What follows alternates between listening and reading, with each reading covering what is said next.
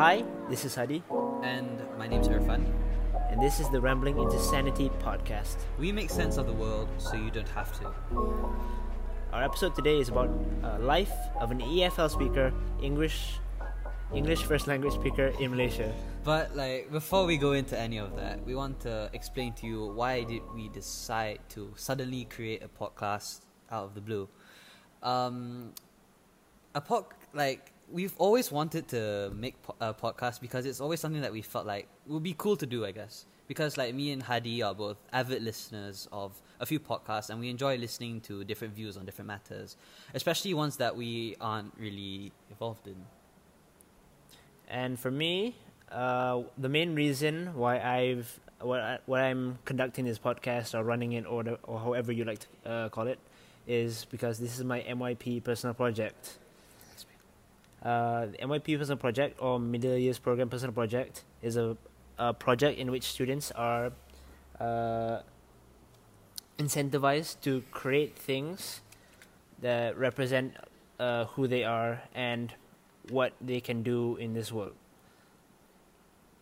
Hmm. Okay, so Um, first, like that's a lot of the reasons why, but we're going to continue on creating episodes even after the project is due, because I think that firstly it's very beneficial for us. It lets us explore more about ourselves a lot of the time, because we will be talking about a lot of issues that are very close to our hearts and hit home. But also, it gives us an opportunity to read more about other issues and how we see those things. For example, I feel that me and Hadi are quite liberal to a certain extent, and we're not that conservative.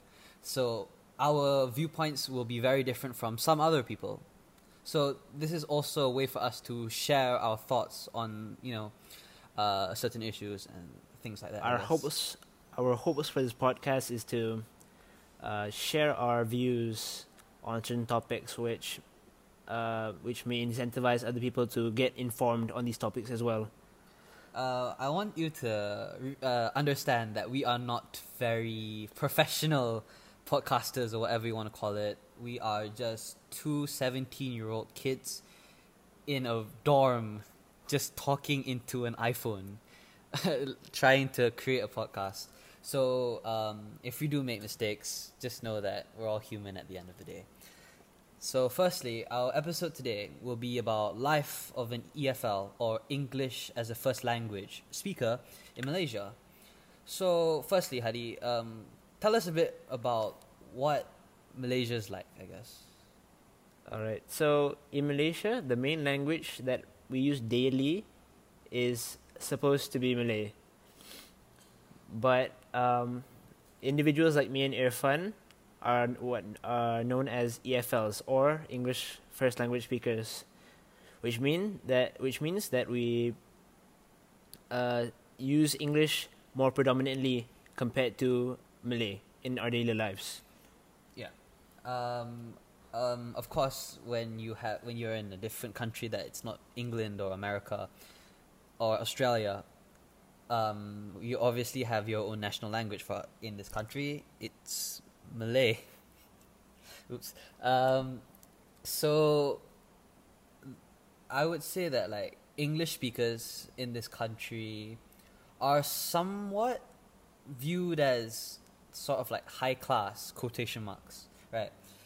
Individuals, people who are very posh, who are very not snobbish, but like people uh, who are like city kids a lot of the time. And due to this stereotype, due to this like viewpoint of a lot of people, we're quite segregated, I guess. Um, we have we'll explain a bit more about like our backstory on this topic. So, um, how do you want to go first? Okay, so to the point where English speakers are sometimes looked at as posh and somewhat high class individuals, there is some truth uh, to that statement because, like, um, I used to go to a primary school, uh, Sekolah Kebangsaan Bukit Damansara, which was predominantly uh, made up of students who were also EFLs. And most of those students were from higher income families, the T20s, you could, you could call them. Uh, Okay, uh, I'll go then. because like there's not much to talk about, especially when it's school. I guess. Um, for me, it's uh, very different. I guess I grew up in a country that only speaks English for ten years. I came back to Malaysia in a school that is also a sekolah kebangsaan, but it's very different from Hadis, where not everyone speaks English. Most of them actually don't really speak it. They just learn it in class, and like the amount of people who are EFLs are very minimal. So for me, it was very very hard trying to grow up in that situation, especially when I came back into Malaysia at year four, which was very very difficult. I don't even know how I got like straight A's for my UPSR. I guess like effort goes far. I guess right. But um, enough about our backstory because what we really want to talk about more of is the life that we have been living for these past few years. So as I've mentioned before, we live in, of course, dorms. So that basically means that we live in boarding schools. So let's explain more about our boarding school, as in the life of an EFL speaker in boarding school, before we move on to a bit more different topics as for us as um, EFLs, I guess, right? All right, as we know, for our current syllabus, uh, when we were in primary school, most of the subjects were predominantly DLP with a high emphasis on the usage of the English English language. So that's why most uh, EFLs were, do not find much problem in getting straight, straight A's for UPSR. But uh, in uh, that is also the case in secondary schools where most subjects are in Malay, but uh, the dual language pro- program is implemented. Implemented. Yeah. Um, so like there are a lot of places, especially in sekolah menengah biasa, like normal normal high schools in Malaysia, where they don't necessarily offer that program to a lot of individuals in a school. Usually, it's like a few classes, but for uh, like fortunately for our boarding school, everyone has to learn the subjects in English. For example, um, science, maths, and then when you move up to um, higher secondary, your physics, your chemistry, your biology, your these sciences as well. You learn it in English, your additional maths, your mort maths, and stuff like that. Pretty mu- uh, pretty simply. Um, that's for subjects. Now more about how we mostly people mostly in my in our boarding school speak Malay. S- However, like of course we know that there's a big difference between casual Malay and like formal Malay, which the formal Malay is either used in classes when you are uh, speaking with your teachers, or it's used in like the Malay subject itself, right? So thankfully, people mostly speak casual Malay, and it was quite easy to pick up, in my opinion. You? Mm. How about you? Yeah, in my opinion, it, uh, in my personal experience, it was also quite easy to pick up because of constant usage throughout um, the days of the week. But like for like formal English in class, that can be like a sort of uphill battle because our vocabulary for bahasa bahasa Melayu or Malay is very limited, That's making it um, harder for us to uh, improve in class.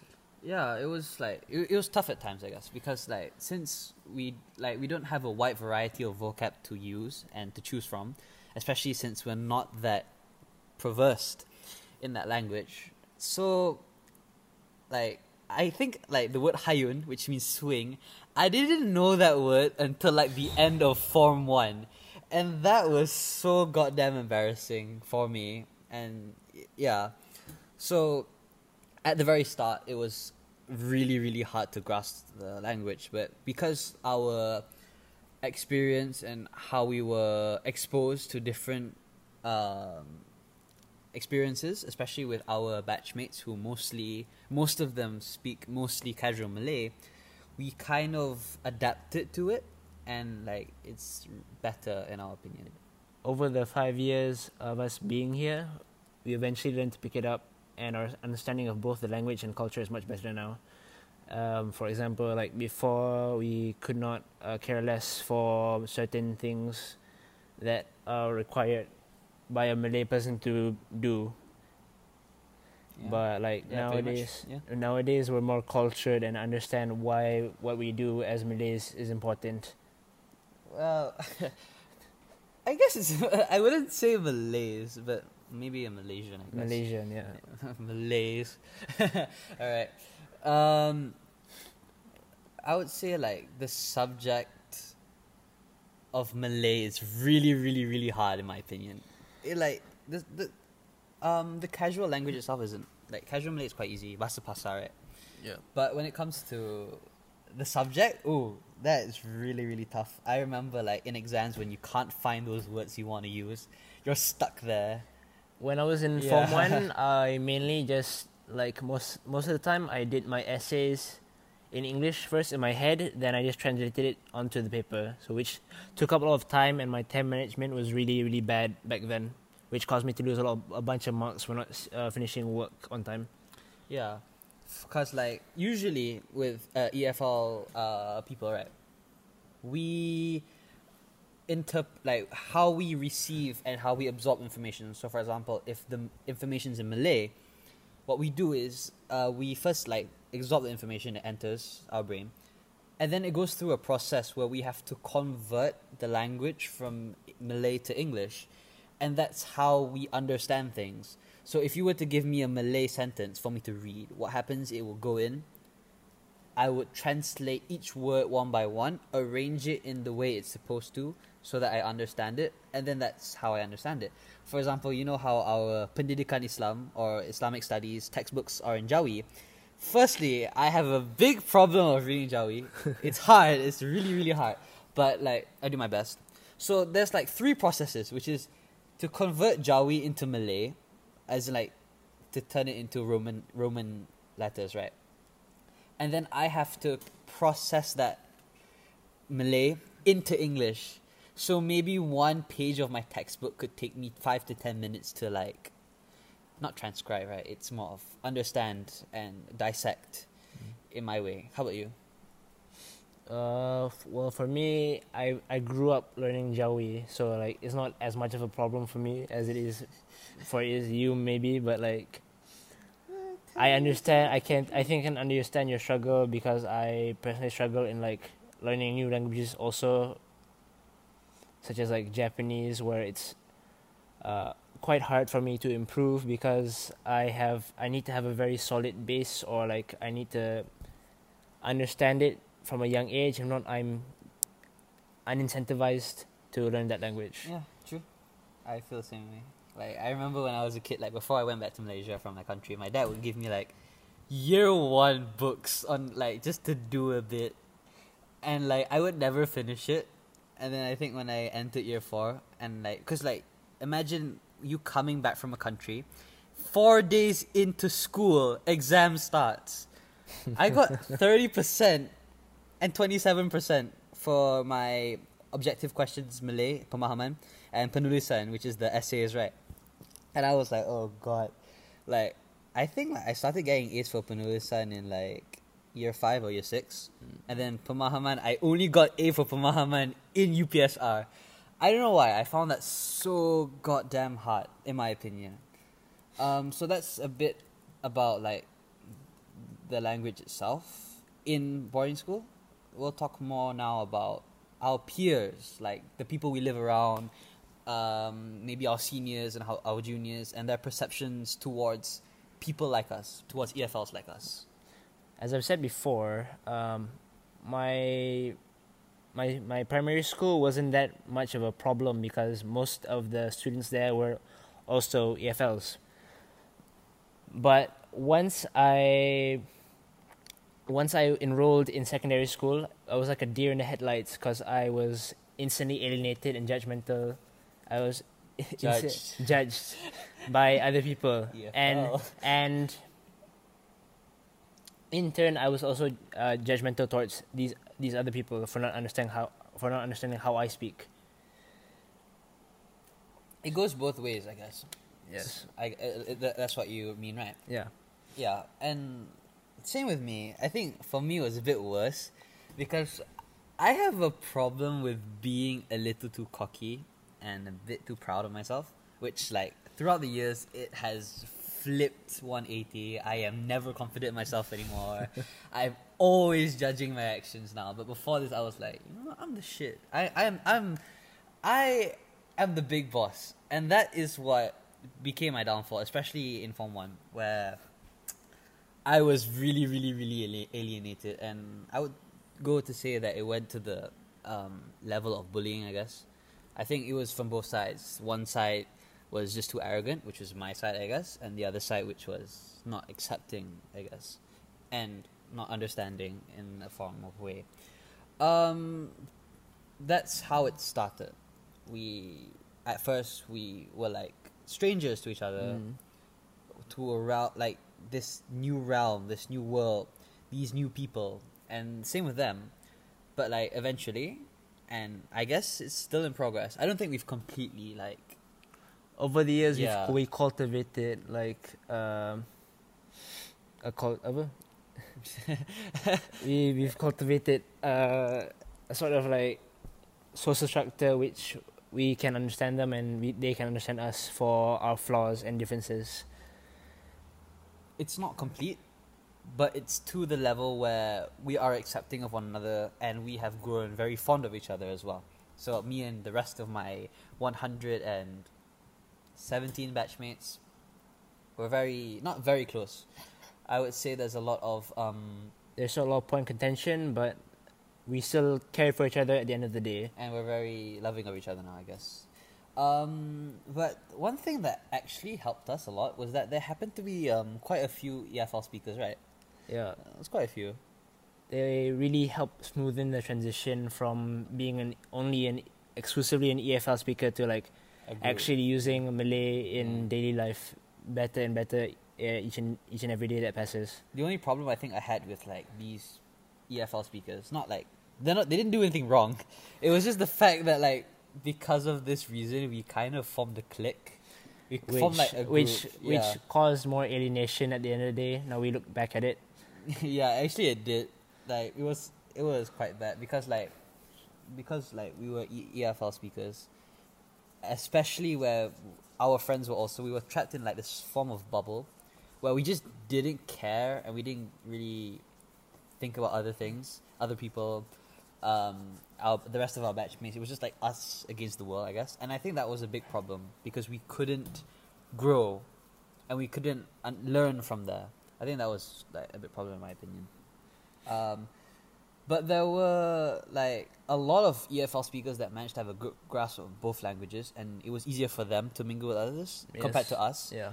But I think that's just because of um, maybe their upbringing, or maybe it's their will to To assimilate into assimilate, society. Yeah, yeah. We didn't have we didn't have that drive when we were in really Form One. that drive, I guess. But we we did our best. Like there, are- I think like one of the biggest examples I can give is a friend of ours, uh, Sharafuddin, who I, I, I wouldn't I don't I don't know if I would classify him as an EFL, but I would say that both his Malay and English are on par with each other, and he can converse very well in both languages. And yeah, he's the deputy head prefect of our school. It shows like How far English and Malay being good at both can get you. and also how um, influential you can become in society in like not in in society in our school f- to both our peers our batchmates and teachers and alike. teachers alike our juniors maybe so like that's a big example that we can give you um, we could talk a bit more about social circle i guess Yeah. since- yeah so a bit about our social circle like the kind of friends we make As I keep going back to my my friends in primary school were, ma- were mainly EFL speakers. I I've grown really close to them and still keep in contact with them to this day. I try and meet with, up with them as um, if I get the chance, and it just helps uh, helps strengthen that bond. But that bond also has its costs because since we're mostly conversing in English, that has uh, slightly slowed down my pro- the process of me improving my Malay as a whole. Um, for me, I um, happen to be around a lot of people who speak English, and I converse mostly in English. Um, Since hailing from England, okay. I, I guess so. Um, hailing from the motherland of English. All right, stop, stop. Um, like, I have a lot of friends that I still keep in contact with who are from England. Um, I wouldn't say I'm very close to them anymore. Unfortunately, I think that's just because it's long distance, and it's really hard to maintain and it's really, really hard to maintain long distance relationships. Not in the romantic way, but also in, In a a friendship, platonic- platonic friendship way, right? Yeah.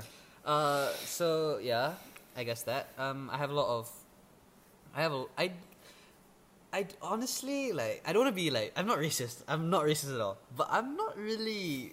I don't have a lot of Malay friends. Honestly, I make friends with a lot of Chinese and Indians though. Because like in Malaysia, the main, the main, EFL speakers are made up of Chinese and Indians. Yeah. and also the main. ethnic groups are Malay, Chinese, and Indian, right? The three. But I don't really converse with Malays a lot. I don't know. I feel I have this like, although I am part Malay, you have a bias against. I have a Malays. bias against Malays. But Wow, maybe we'll okay. we'll touch that on we'll touch on that In a future another episode, In a future yeah. episode, maybe. So yeah, um, so like, I usually converse with English. Um, I had I've had the opportunity to go overseas a lot, especially mingle with a lot of different people, and I think that those people are what make up like maybe a third of my friends as well. I'm very close to them still. I talk to them a lot still. One of them, yes, I'm shouting you out, Timothy from Hong Kong. He helped me with chemistry, even though I didn't understand any of it. so like, uh, for me, I would say that there's a lot. There's of, a lot of benefits to be obtained from being able to speak English because it's the universal language, or so it's been called. it's it's not the most well spoken. The most well spoken is Mandarin, right? Yes. But it's quite. It's like one of the most universal languages. Most media uh, that we consume on a daily life is in is, English. is is in English. Yeah, yeah. Um, there are downsides too, of course. Like, of course, that I wish that I was um, more Fluent in Malay. fluent Malay, not formal Malay, because you know I'm not. I I I really hate formal Malay, but yeah, it's not bad. Like, I still talk and I converse in Malay, but maybe just not as much as I think I should, and maybe that would change hopefully in the future. I think. So um, it's like about this, right? It's like you and your friends when you share a bond. So I don't necessarily just seek out people who speak English and look at people being It's like, It's easier to form Yeah. relationships with people who speak English because you have a sense of comfort when you're around them. it's a sense of like relatability. So uh, it's not like I go around people like, oh, do you speak English? Do you speak Malay? If you don't speak Malay, uh, sorry, if you don't speak English, I don't want to be friends with you. I'm not like that. It's just that I am more drawn to people who speak uh, English fluently. Um, it's a bit like you and your friends. Like maybe if you read comics, right, and and you like Batman, for example, and your friend likes Batman, you guys like to read detective comics. You guys like to read Batman Incorporated. I'm a comic nerd as well, huh? Uh, so you'll be The sense of community is yeah, there. you'll be drawn to those kind of people. If I'm I like tennis and my friend likes tennis, then I'm more likely to be involved with it comparative to someone who plays video games. I'm unfortunately not a big fan of video games. It's kind of a wonder how me and Hadi are good friends since Hadi loves video games and I'm not really a big fan of it. But yeah, I won't be drawn to someone who has different interests from me. But that's just the that's just the laws of friendship, I guess. Yeah. Yeah. Um. So that's We as humans yeah. live in groups, so Yeah, hopefully, like, like I am not really judgmental towards people. I guess. I don't I don't have a negative perception of people who don't speak English well. I just like We just find comfort in. comfort in Yeah. people who speak English correct, better. correct. Um. Okay, so let's a bit about our um, social circle and how like our friends look like, right? So now more towards our extracurricular activities. So like, what has us being really perverse in English done for us? Um, I'll start first. Huh? Um, Yeah. I would say debate. Um, I'm I have a big passion for debating, and unfortunately, um, due to some personal issues, I'm not debating anymore in high school. But I wish to start debating again in uni. Um, I think that a big thing that I was so happy about in debate was that my school, like, heavily funds the debating team because like we are. I would say that we're really really good, but So we, we have won blessed. a lot of things. We are blessed yeah. with the opportunity to represent our school a lot in different competitions. Yeah, yeah. So you get to see different people from a lot of different places. expanding our social circle. But like, I think the best part about debating is, of course, you as a person learn not. It's like a lot of people be like, debating is either for nerds, not really, or you learn more about issues. There's a, a kind of stigma against debate, debating because it's like the nerdy thing to do. But there's much more than that. And there's another one that we'll talk about, which is uh, Model United Nations. But I'll let Hadi explain on that one, right? But I'll explain a bit more on debate. Like, we learn to think more rationally and more maturely. I think that's what I've learned through debating. I remember when I was Form 1, um, I had the weirdest ideas in debating. In Form 2, I think I got better. And I learned to use more of my logic and common sense. And I learned to expand on it where I looked for different issues and looked more on different angles on how people are feeling. How do we solve this issue? If we implement this, would this work? If we do not implement this, if we tax people, and so on. I think that's what I've learned a lot from it because I remember uh, my friend in Form One in a it was your it was your partner is right Yes. in a competition. The the motion was like this house would like Support anti-heroes. and support anti-heroes or it was like Alcatraz something like that right yeah. and he said, Mr. Speaker, if you let the prisoners out of Alcatraz, the city will smell. The city will smell of the blood of the victims of these prisoners.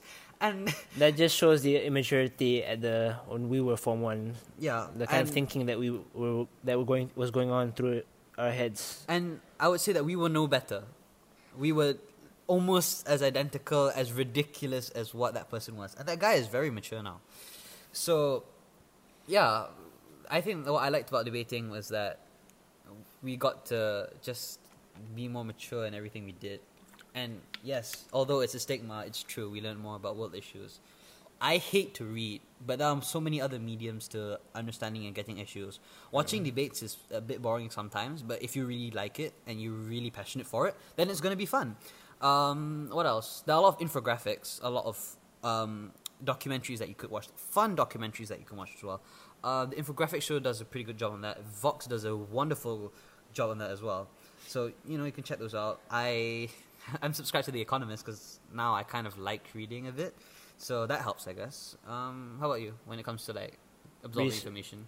I generally I've liked absorbing information since like primary school because like I always like to watch like comedy news shows like Last Week Tonight and The Daily Show. Yeah, Trevor Noah is pretty good. John Oliver is wonderful. It's uh, really entertaining how these people can uh, find ways to make these issues that can be almost depressing to outright hilarious Yeah, subjects. um, yeah. Actually, I want to shout out Ha- Hassan Minhaj. Hassan Minhaj is like that good. He, he jam packs a lot of information into one thing. He puts comedy into it. He puts relatability into it, and the editing team they won awards. They're really good. Um, I'm I'm not a big fan of John Oliver just because like like I, I am, but like he has a lot of mature like Jokes. very very very mature jokes which I enjoy, but like It ruins the experience for you personally. not really it ruins. It's more of like he, he it's a bit he's not as engaging as like someone like Hassan Minhaj. That's just my opinion. But he's still good. I still watch John Oliver. John Oliver is a wonderful thing, but I prefer Hassan Minhaj just because of how he connects with his audience better. I think a lot of people don't do talk shows where you stand up and you present in a different way. So yeah, Yeah. I'm just gonna Because, shout uh, out Patriot Act. Patriot Act. Patriot Act is Stream so good. Stream Patriot on Netflix. Hashtag not sponsored. not sponsored, but like, yeah, uh, Hassan Minhaj, if you're listening to this, please, please, I want your autograph. I want, I want to shake your hand. I want your Jordan Three White Cements. but like Yeah. these comedy shows help the transition to like reading like actual like political papers and like me actually enjoying reading that. Yeah, Whereas it would be irregular for an 11 year old to enjoy yeah, reading Yeah, yeah. like the uh, Panama Papers or whatever. whatever Oh yeah, it was such a big scandal. Um, yeah. okay, So that's what like that's what debate has brought. That's what English uh, has brought. allowed us to do Yeah. in debating, especially because like reading articles and understanding shows is also shows us how fluent we are in English as well, and that helps us a lot. Okay. Um, after this. Um, So, as Irfan stated before, we also are involved with the Model UN, or otherwise known as Model United Nations. Uh, so, the main purpose of the Model, Model United Nations is like a, a sort of more in depth discussion uh, compared to the debate, where whereas debate would be like very fast paced and like Yeah, very you limited Have, like, seven minutes to talk. So very not it's a very yeah. limited knowledge that you can uh, throw out there. Model UN requires a lot of heavy discussion, breaking up into into groups, understanding understanding viewpoints of other people.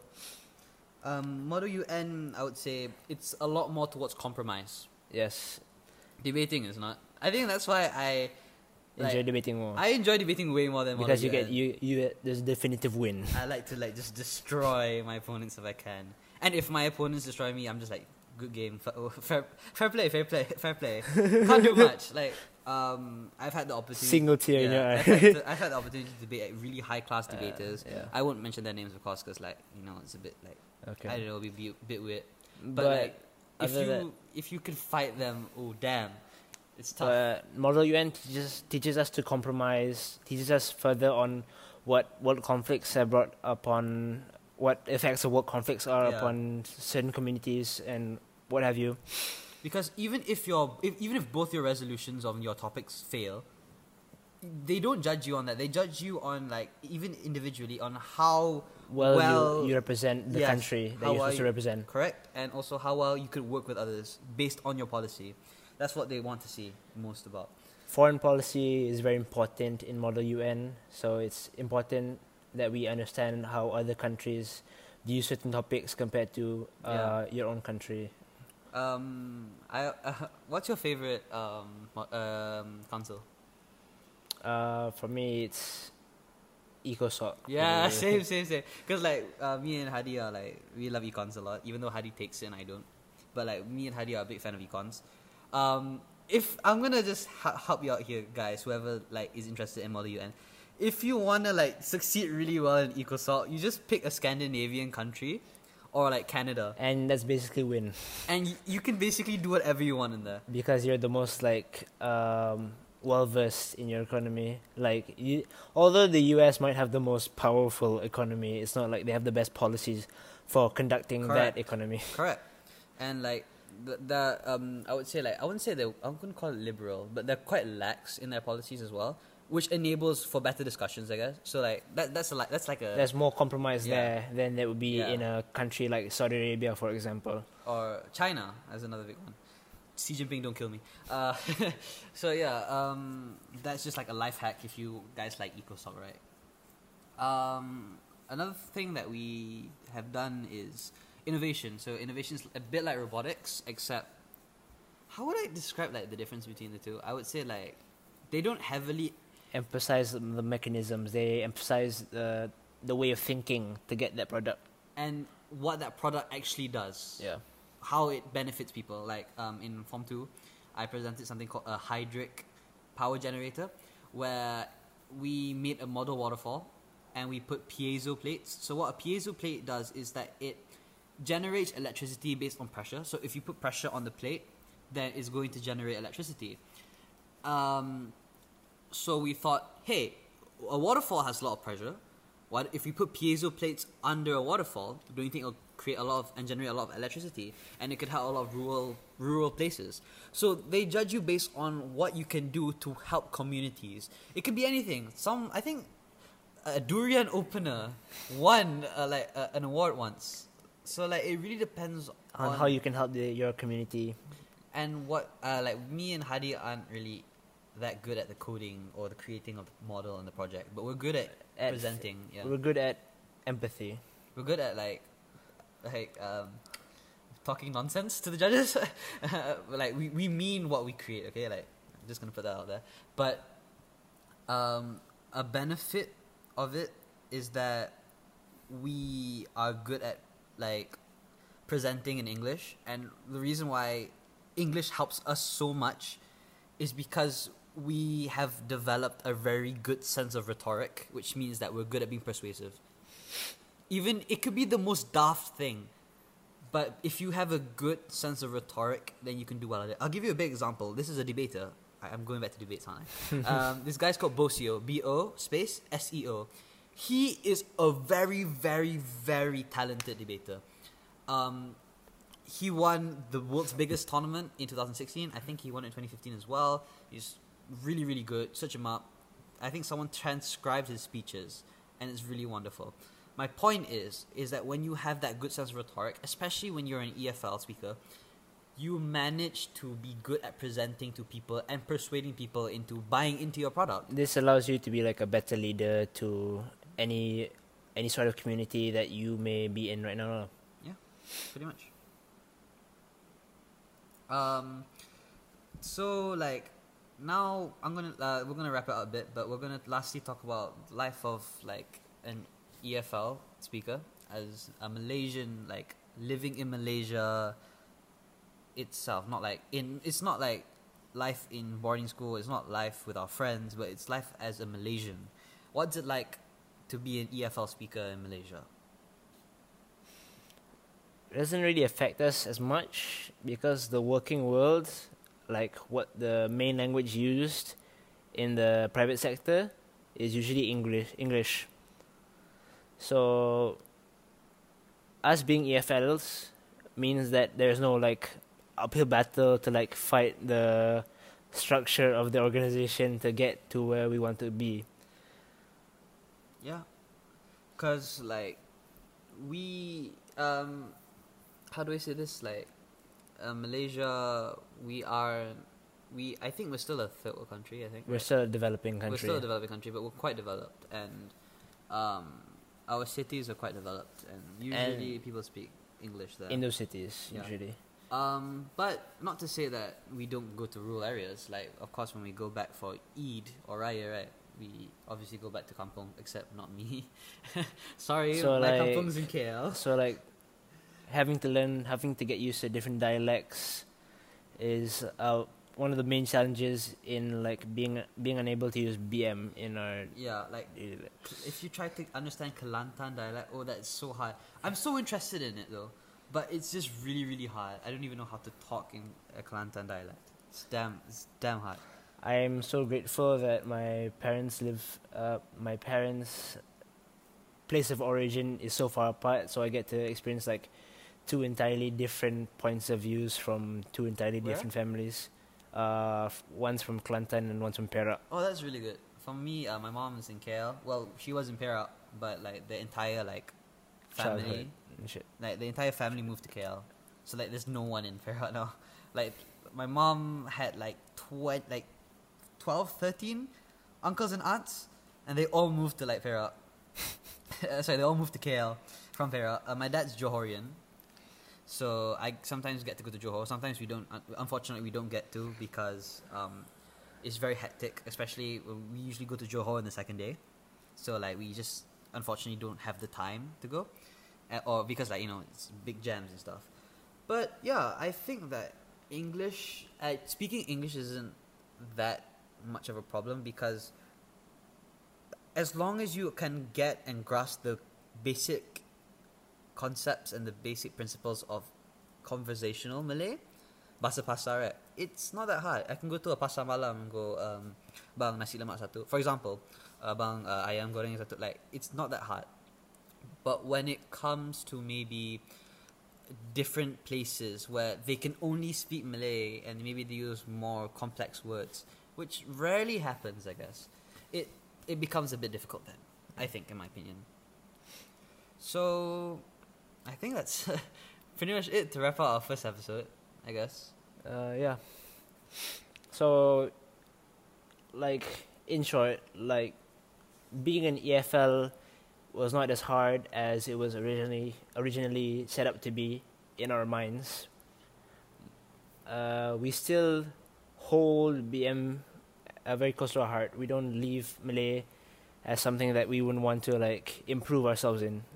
Yeah, like I like like I said, I like conversation Malay a lot. I think that's really cool. I think the best part I like about Malaysia is Bahasa Rojak because you can use different languages. You can take from Malay, you can take from Chinese, you can take from Indian, you can take from English. That's like something that Yeah. that can unite us. That can unite a- like it unites us as one. I'll say that. Um, but of course, I'm not that big a fan of um, formal Malay, and of course, like Bahasa because that's just like really hard for me.